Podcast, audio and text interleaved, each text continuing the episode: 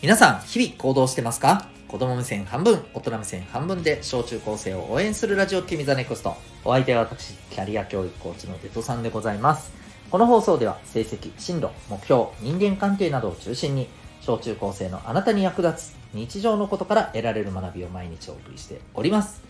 本日は、親を説得してみようでございます。はい。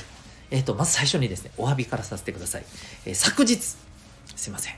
えー、投稿がですねできておりませんでした。これ物理的に時間が全く取れなくてですねできなかった次第でございます。はい言い訳はしません、えー、できませんでした、えー、ですからまあちょっと頑張ってね2回、え、更新をしていきたいなと思います。今日は、え今日はというか今回はその1回目でございます。ということで、え本題いきましょう、え親を説得してみるというお話でございます。もうこれ簡単なんですけどあの伝えたいことはシンプルなんですけど、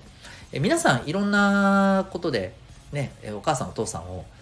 説得する、ね、これを買ってほしいとかさ。自分こういうのやりたいんだけど OK してほしいとかさ、うん。えー、これをね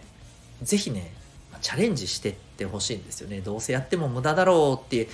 思ったりすることもあるかもしれないけどもちろんね、あのー、絶対に結果がね自分の望み通りに叶うわけではないですけどもそれでもねこれに何回もやっぱりね挑んでいく。で、それもできればね、あのー、何も考えずにやるんじゃなくてね、えー、きちんと、まあ、前回がダメだったら、そのなんでダメだったかなっていうのを自分なりに考えて、えー、工夫して、改善して、えまたチャレンジするっていうことね。うん。こういうことはやっぱりね、すごく大事です。はい。で、まあ、これをすることによって、皆さんがね、将来お仕事をするときに、まあ、大体のお仕事ってほら、何かしらの商品やサービスを、やっぱりね売っていくことが大事で、えー、これ売るっていうのは無理に売るっていうことではなくてね、えー、これがあなたにとってこういうふうに役に立ちますよっていうことをねきちんと伝えてでその上でさあの納得してもらってああこれいいね、うん、買おうって言ってね買ってもらうわけじゃないですか。うん、なのでやっぱりねそこのところはですね、えー、間違いなくあの皆さんが将来お仕事をしていく上でですねこの親を説得するためにいろいろ頑張って考えてやってみて、えー、うまくいかなかったらまた工夫してっていうここのね努力って絶対にねあの役に立つ瞬間が来ます。うん、なのでこれぜひですね自分のなんかね、うん、やりたいこととかさ欲しいものとかさあった時にさ「お願い!」って言って こうお母さんお父さんを説得するっていうことはねぜひトライしてみてほしいなと思います。ただねここで大事なことを言っておきます。はい。これ決してね、騙すということとは違います。うん。騙すではありません。嘘ついちゃダメですからね。なので、えっ、ー、と、例えばね、なんかわかんないけどさ、自分のこのやりたいものをや認めてもらうために、とりあえず今だけ出任せでこういうこと言っとこうとか、それは絶対にダメです。それはやめてください。